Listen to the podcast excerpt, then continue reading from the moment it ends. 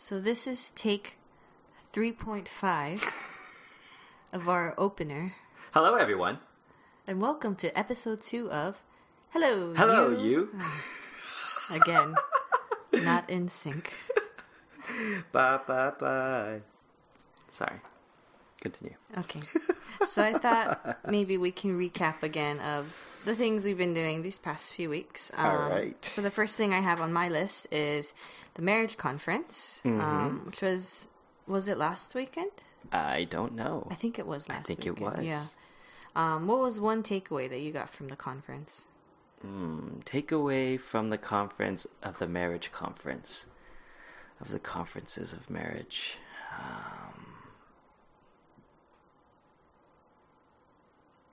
I think the biggest takeaway in general, not even going even beyond marriage, but I think that was for men to be understanding to women. Mm-hmm. I think that was a real big thing of understanding the differences between guys and girls, and understanding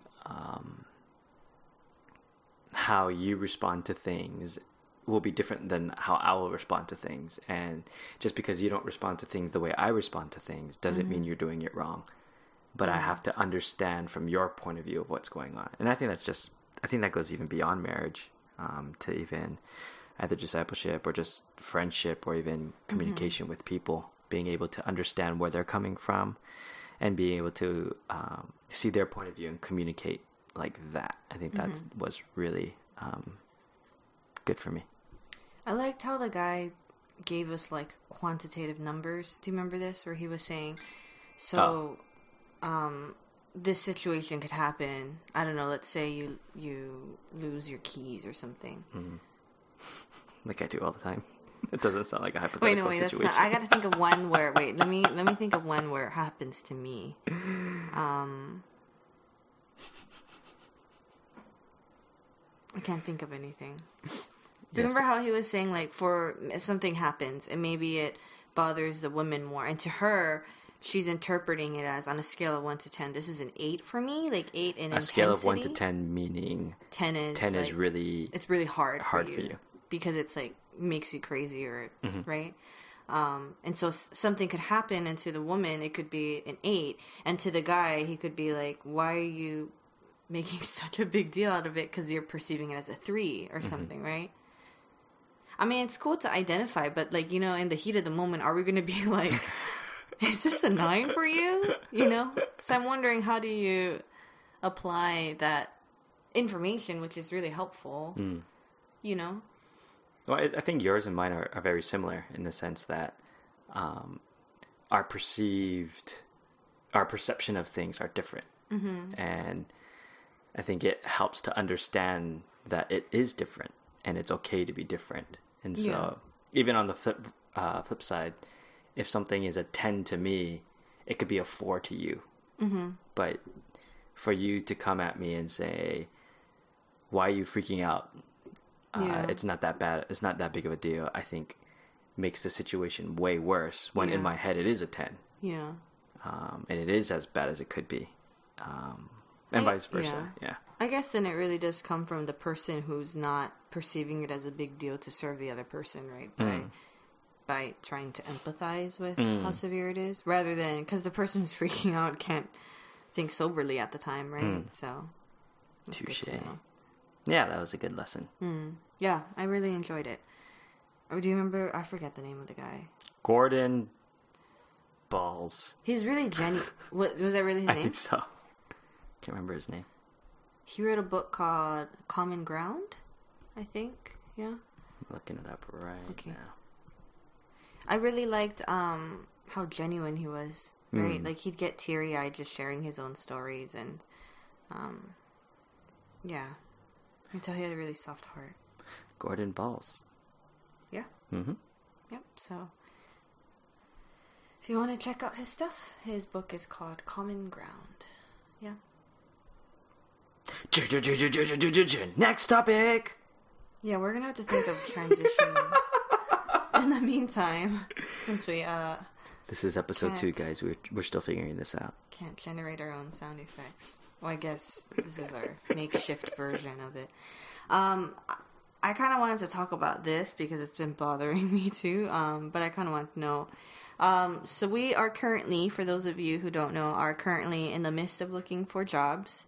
And I just thought, what do you think, or how is the job hunting experience in Texas different from what you've experienced in Hawaii? Maybe even in like practically, like Hawaii versus mainland differences, as well as like maybe even like spiritually. Like, how has God worked differently this time around than he has for you in the past? Oh, that's a good one. I think the immediate thing that I noticed is that we can't wear a aloha shirt and khakis and shoes and show up. It got to be a little more formal than that. Yeah. So, that was the first shocker. I did spend like 2 days looking for shoes because I didn't want anything too fancy, but I didn't want anything too not fancy. And Christine and I got into many arguments about shoes. That was the first one. I was stressed out about finding a blazer too. You remember? Because you know what's crazy though? Because the thing said like, okay, please dress in. Oh, I don't know if this is grumbling, but I'm gonna say it anyway. It said, please dress in business professional attire. So I went and found a blazer. Right? Didn't want to spend too much money because what if I don't get the position? Then I just dropped a lot of money on a blazer. And so I got a pretty affordable one. And then I go in, take this aptitude test that's like an hour long, which is like this SAT thing. I won't name the company though. And then I thought I was going to have an in-person interview, and it was a Skype interview. Which, I mean, it helped that like the blazer is, you know, what I'm wearing on top. So I guess it still mattered. Could have worn shorts. Yeah, I could have worn a blazer and shorts and kind of no. But then afterwards, I did meet with people. So, but they were dressed really casually, like business casual, and I was like, oh, I feel really overdressed. But yeah, so that's one thing that's different, right? And I don't know if it's Hawaii or I don't know if this is a Hawaii / mainland difference or if it's just the type of jobs that I've gotten different, but. The job that I'm aiming for right now has, I'm going into the third interview. So it's 3 separate interviews over the span of probably 3 weeks, rather than all the other jobs that I had were pretty much one interview. Yeah. And so that is a lot more taxing than just having one interview. Yeah. Yeah. And same for me, too. I'm going into third round, right, for this other company. So, which is crazy because I'm like, there's more people here in Texas, right? So, like, if they're doing this for each candidate, that's a lot. Yeah. So. And then for spiritually, the way it's been different is in Hawaii with the church, we had a whole bunch of, we have a community. And so within that community, everyone has jobs, and so everyone knows that there's openings in their company, and so we'll get, like, the references as well as, or that's how we'll get jobs. So that's how I got all my jobs in the past, through a person. Through people. Through another person. Except for my last one. But my last one was because of a person. Yeah. So in Hawaii, it really was who you know. And this time around, it was just looking for jobs and hoping that we get it. That's all that was. That was different. Do you think that you're, this time looking for a job, you're a little bit more desperate for God to, you know, come through? I guess definitely a lot more prayers. Yeah. Definitely a lot more whining, a lot more complaining and grumbling, a lot more regretting of certain decisions. Oh, like what? Like, shucks, did we move wrong? Like, it's so hard to get a job. Like, I thought we'd get a job pretty quickly, but it's been almost a full month. But what's crazy is that when we talk with people at the church that we found, it's like, oh yeah, we waited like a month and a half before anyone even reached out to us. We met another person that said it took like 6 months to just get a job. 6 months just to hear back. Yeah. So I guess it is still grace that... for both of us, we're here for a month, and we're already on our third interview for certain places. Yeah. Yeah. Yeah, it was tough. It's still tough. Mm. But it is what it is. That's the way the Lord wants to do it. That's the way the Lord wants to do it. Mm-hmm. No, yeah, I've been thinking about how do you reconcile then? Or can we talk about, I guess, I feel like, sorry, I'm trying to formulate what my thoughts are kind of jumbled up. But you know how we say as a Christian, we're by faith, you know, we're walking by faith. And a lot of times as we walk by faith, it's waiting too, right? And it's waiting for mm-hmm. a certain amount of time. So I guess my question is, how does one differentiate between, okay, I'm just going to grab this job because it's the first one offered to me mm-hmm. and I'm kind of desperate, you know, mm-hmm. versus like, no, by faith, I'm going to wait, mm-hmm. you know, but then there's wisdom too, right? So mm-hmm. And the reason why I ask this is because, as you know, Daniel, I've been given an offer by one company that I'm not necessarily wanting to take, right? Mm-hmm. But then there's the practical... See, I don't know if it's practical or wisdom of like, okay, well, here's an offer, and God clearly opened it up. Do we take it, or do I wait on these other offers, you know, or this other interview and...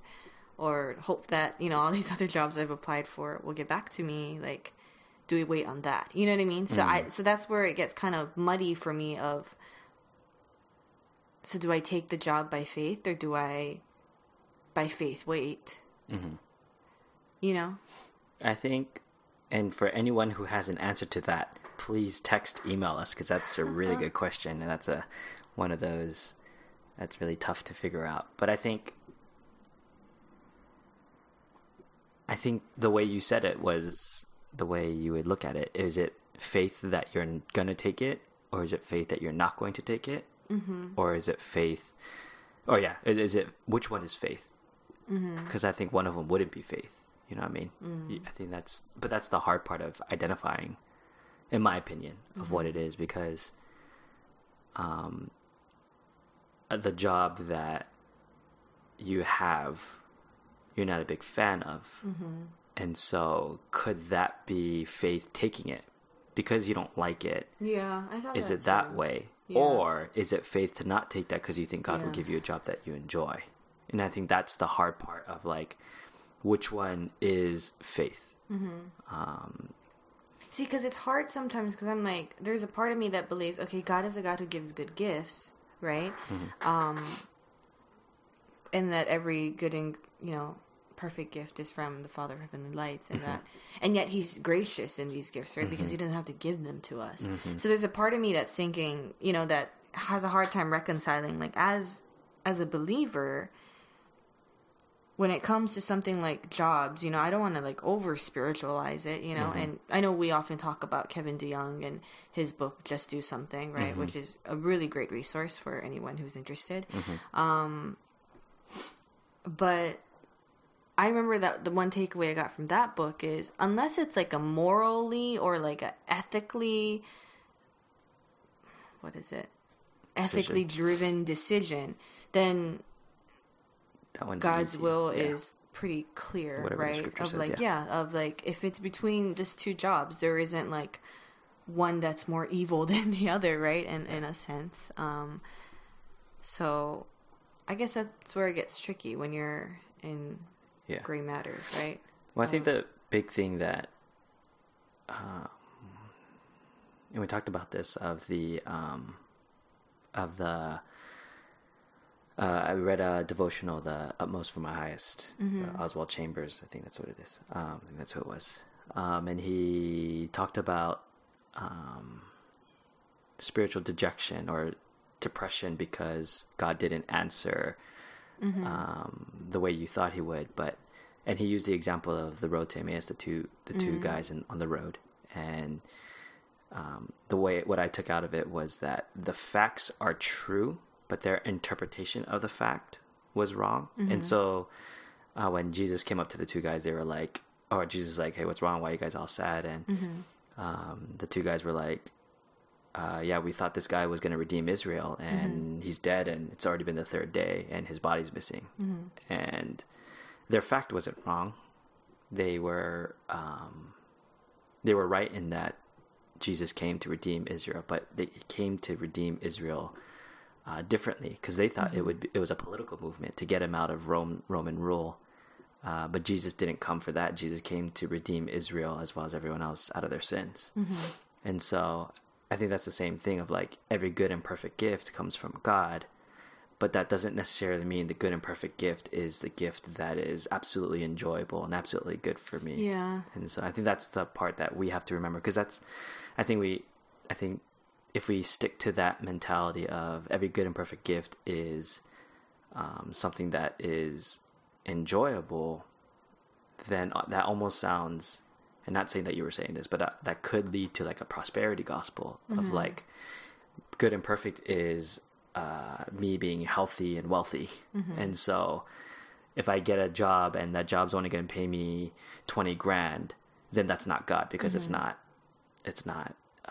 good enough for me. That's not good in my head. No, yeah, and see, I understand that the fact of the matter is, no matter what jobs we take, right, we're still going to see God in either one of those jobs, and I think God will show up and be obvious to us in whatever needs we have. You know, it's just, I think right now there's a part of me that's saying like, I really want to just hold out a little bit longer to see what God does.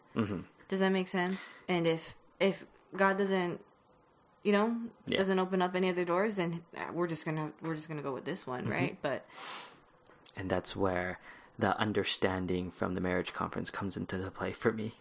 Why? In terms of, because you and I work differently in that sense. You would just snatch up the first one? Because in my head, the way I think is, I'll do what it takes to get to where we need to, which is financially stable. And if this is the first thing that's given to me, then yeah, we'll go for it. Versus, and I don't know if anyone's heard our illustration of how Christine and I work, but the best illustration is there's a Lego car. Yeah, there's a Lego. Who thought of this? I did. It? That was me. Was it? It was collaborative, right? Was it a Saturday morning? Yeah, whatever. It was totally me. Okay. It was totally me. Now, but whatever. Mind. Sorry. Shows the evil in my heart for wanting to have credit. So anyway, the idea is there's a starting point and an end point to the road, and along the side of the road is all these Lego pieces. Yes. And for Christine, what she will do is the objective is to cross the finish line as fast as possible. And what Christine will do is so let's set the scene. Okay. So the countdown is gonna start 3, 2. So you and I both are on separate roads. Okay. We have nothing, right? Okay. Yes. And it goes 3, 2, 1, kind of like the Mario Kart lights, and it goes bing, and then it starts. Yeah. Now what do we do? So what Christine will do is she won't move. What she'll do is she'll go to the Lego parts around her, find the best ones, put it in the car, and then move. So you'll prepare everything and make sure everything's good before you move. The way I'll work is once the green light goes, I'm going to start moving, and on the way, I'm going to start grabbing pieces to make to make my car faster as I go. And so that's the best illustration that that summarizes the way we work. Yeah, so you figure it out as you go. I need to figure out the blueprint first and before you go. Yeah. And that's the difference between you. So again, going back to the job, you want to prepare and make sure everything is right before you take this one. I think I just want to know what all my choices are before I pick one. Does that make sense? Yeah. Well, it doesn't make sense to me in terms of, because that's not how I work. But that's part of the understanding of like, okay, that's how you work. That's just what it is. Because in my head, I'm like, dude, just take it because it's right there. It's the first thing. It's decent. It works with what our goals are. Yeah. And if those quote unquote check marks, or if those check off lists, if this job checks off everything on that list, then let's do it. Yeah. And that's the difference between you and me. Yeah, I suppose. So hopefully by the next podcast we'll both have jobs. Please pray for us. Yeah. Yeah, it's been tough. Arduous process. Very. It's different when one person is going through it. It's hard when we're both going through it. And I have to admit, sometimes when, you know what I mean, you get this third interview for this place that you really want. I'm like, there's a part of me that's sincerely excited for you. And then there's a part of me that's like, how come I didn't get my third interview for the other place? You know? And I'm like, that's just such a... the depravity of humanity, right? Well, if it makes you feel any better. Yeah. This job was something I wasn't really... Not the job itself, but the industry was something I didn't want to get back into. Oh. The AV. But going back to... And not to say I hate it. Yeah. It was just more of I wanted to try new things, but... Oh, I mean, you don't have to take... Oh, no, yeah. But see, the difference between you and me is we need... the foundation needs to be set first. So this is the first job. I'm going to take it. It checks off everything. It works with my skill, works with the pay, and if God decides to give it to me, I'm going to take it. If not AV, what would you do? I have no idea. Okay. That was part of what Houston was going to be, figure out. But it could be AV. Yeah. So something I wanted to... This could be the last thing we'll talk about for today, but I wanted to talk about, is it possible for humans to experience a righteous anger in our sinful bodies? And so let me paint the scene again. Now, the reason why I think about this is, so something had happened. Really theological. This is kind of a serious podcast this time around, but we haven't talked about this, right? And we had said in our podcast, if we're going to talk about something, we don't want to talk about it prior, you know what I mean? And then re-talk about it again, because then our thoughts are solidified, but we want this to kind of be raw and us figuring it out. So that together. That, by the way, means that what we say may be wrong because it's on the top of our minds. So if we say something wrong, send a text, send a email, and we may have changed our decision right after we stop this recording. Yeah. But continue. So something had happened that was pretty emotional for me. Was it last week that it happened with the box? Oh, okay. Okay, so I didn't want to talk about that until we figure out God's redeeming story. Because something I noticed in hard situations, and this has been a very hard situation, particularly for me, is that I've learned that God is still very gracious in hard situations. You know what I mean? And we definitely saw that, a glimpse of that. But because it's not complete yet, I don't want to talk about it because I kind of want to see the complete story unfold before we share. Yeah. Anyway, so something had happened, right? That was quite... Stay tuned for episode 3. It's a cliffhanger. That was, I'd say, like, slightly traumatic for me, you know? It really hit a soft spot for me. And I had... we have these community groups that we've been going on Wednesday, and this past Wednesday, the men and the women, they split up at the end and just kind of share prayer requests. Now, I fully knew that I was going to share this prayer request and just be raw and just be real. What I didn't realize is I was going to burst into tears with people that I've only met, you know, like 2 weeks ago. So, I was pretty embarrassed after, but at the same time, I was like, well, you know what, God, I want it to be real and raw and transparent, and how much more real and raw can you be unless you burst into tears? You know? So, so that had happened. But going back to the anger thing, there was one point where I legitimately felt like, and I remember I told you this, right? Where I said, I feel like the enemy really sucker punched me super bad in a weak spot of mine. Mm-hmm. And I hated him with all, like, my guts, you know? Like, there's every, like, bone and marrow in my body, I felt like trembled at how much I hated the enemy and how just evil, you know, he is, and conniving, and I still get angry thinking about it. Sorry. You can probably hear my voice. Hello. Hello, you. So I was thinking about that, right, of, like, my anger towards the enemy. But I do know that there is that verse that says, in your anger, do not sin, right? And interestingly, so I've been reading through my chronological Bible, and I'm currently in 1 Samuel, and I just read about the part where, there's some evil king, and he basically is, like, harassing, I think it's the Reubenites and the Gadites, or some, like, two tribes, like, I think smaller tribes, like, east of the Jordan or west or some direction of the Jordan River, okay? And basically, I think he told them something to the effect of, this is like first time at 10, I think, 10, 11, 12, something around there, sorry. And this king basically tells him, like, hey, I'm going to oppress you, I'm going to take you over. Mm. And obviously the Israelites are like, no, please don't, let's make a peace treaty. Do you remember the story? Vaguely. Okay, and then the king says something to the effect of, okay, well, we'll make a deal, but I'm going to gouge out the right eye of every male in those, like, tribes or something. Okay. And so Israel then goes back and tells the king, okay, give us, like, X amount of time where we're going to reach out for help to the Israelites and see if they're going to come support us. And somehow he says, okay. And so the Israelites, those tribes come, they send messengers, and they're distraught because they're like, they're going to, yeah, they're literally, it's, I think it's, like, disgraceful, it's shameful. I mean, it's terrible, right? Mm-hmm. And so all these, I think the messengers and the top guys hear about it. And then Saul was just anointed king, but I don't think he had garnered the respect of the people just yet. I think this is really early in his kingship. And he, like, comes back in from the field or something and basically says, okay, what happened? Why are you guys crying? And they tell him what happened. And then it said something like, the Spirit of the Lord filled him. I need to look this up. It filled him and, like, he burned with an anger or something. And then basically he assimilates all of Israel. They take over the king and they're fine. But that in conjunction to, I guess, what I felt recently, like, mm-hmm. is, I'm sorry, I'm trying to find the, oh, okay, here, can I read this part real fast?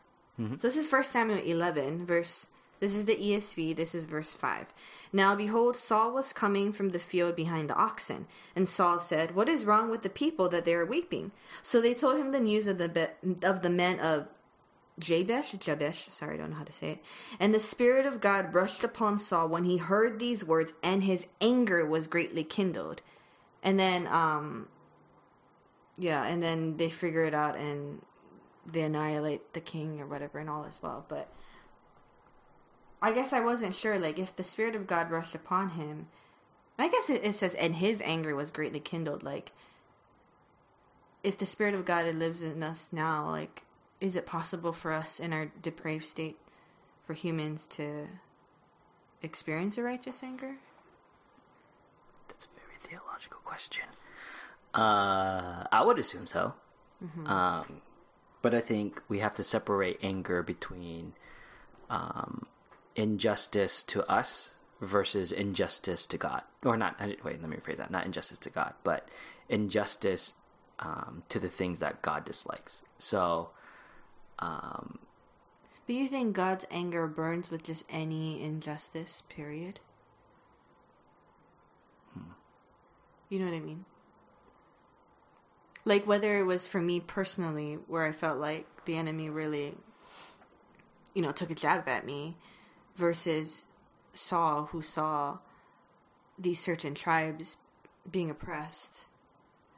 Oh, I really don't know. Right? I don't know how. Yeah, I mean, we're... Because I think, again, everyone, this is off the top of our heads with no real thinking. Because a part of me thinks, like, all the injustices that happened to Job was... what's that called? Was already seen by God before that. It was permitted by God. Mm-hmm. But then you have Jesus, who was in the temple, and they were defaming the temple, and that anger came out.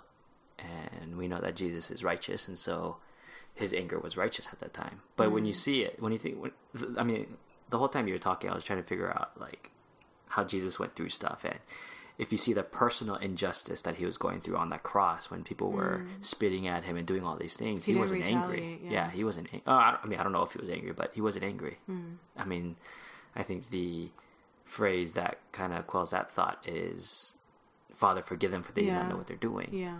But then you got the other side of Jesus when he was at the temple and he started flipping chairs and tables and whipping people.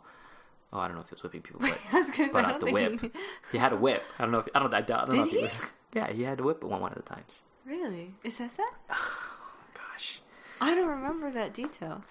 You know, I've always wondered with that passage, do you think people can accuse Jesus of being violent because he flips tables over? It's not like, right, he knocks it over, but I'm imagining him to he flips them over, right? Mm-hmm. Mm-hmm. But granted, because it's inanimate objects, does that make him not violent? You know what I mean? Versus maybe violence is really when it causes harm towards another being or another living creature? I don't know. I have no idea. Okay. I don't know where it is, guys. Oh, you know what? I have a computer right in front of me. Huh. Jesus brings whip. Out the whip. Jesus clears the temple. So he made a whip out of cords. Oh, really? Yeah, he made a whip out of cords. Oh, I missed these details. They totally changed the picture. And drove all the temple courts, both sheep and cattle. Oh, there's probably more for the animals. Oh, for the animals, right? Get out of the house. But yeah. It's different. But yeah, so he does have anger in that sense. And I think his anger burned because of the defamation of God. Yeah. And the defamation of what is holy. Wow, defamation. Why am I saying that word? That's $1 million word. Versus a personal injustice. So yeah. I don't know. I don't know the answer to your question. But the one thing I do know is that he's angry when, or the righteous anger burns when the holy is defamed. Mm-hmm. So I guess in my situation, it wouldn't necessarily, because I'm not getting angry about God's holiness being affected. Yeah. You know, I'm just being upset that Satan would be so cruel, right? Mm-hmm. But then if we take Job's point of view, it was God permitted, knowing that every good and perfect gift comes from God somehow, some way, shape, or form. Was Job angry? You know what I mean? I'm realizing these are people, and what we don't always get we don't always get the emotions behind all these stories and incidents, right? And I've always pictured Job to be this man who was absolutely distraught, but I wondered, did he ever show any signs of anger? I'm not too familiar with Job to say yes or no. I mean, he does, I feel like, question God. Yeah. Like, what are you doing? I've come to realize it really is through dialogue that we get to see emotions, Mm-hmm. And the reason why I say that is because this morning when we were looking at the recap of the Eagles versus the Patriots, right? And when we were watching that YouTube clip of, what is it called? The players' microphones? They're just mic'd up. Yeah. And they're just revealing what some of the players are saying throughout these crazy plays, right? Yeah. Like, you see the emotion behind the players and the teams. Mm-hmm. Versus when we were watching the game, we got none of that. Yeah. You know, I mean, we saw Tom Brady sitting down, distraught, but we didn't. Hearing the vocal or the dialogue really vamps up the emotions, right? Yeah, and so, I just wondered if, yeah. So, what do you do with anger? In your anger, do not sin. Okay. Thank you. I don't know. I guess I just got to take it to God. It's one of those. It's one of those, to each their own. Yeah, man. And again, different situations would cause different levels of anger. Mm-hmm. I mean, to someone who loses a pen and gets angry, I'd probably tell them to chill out.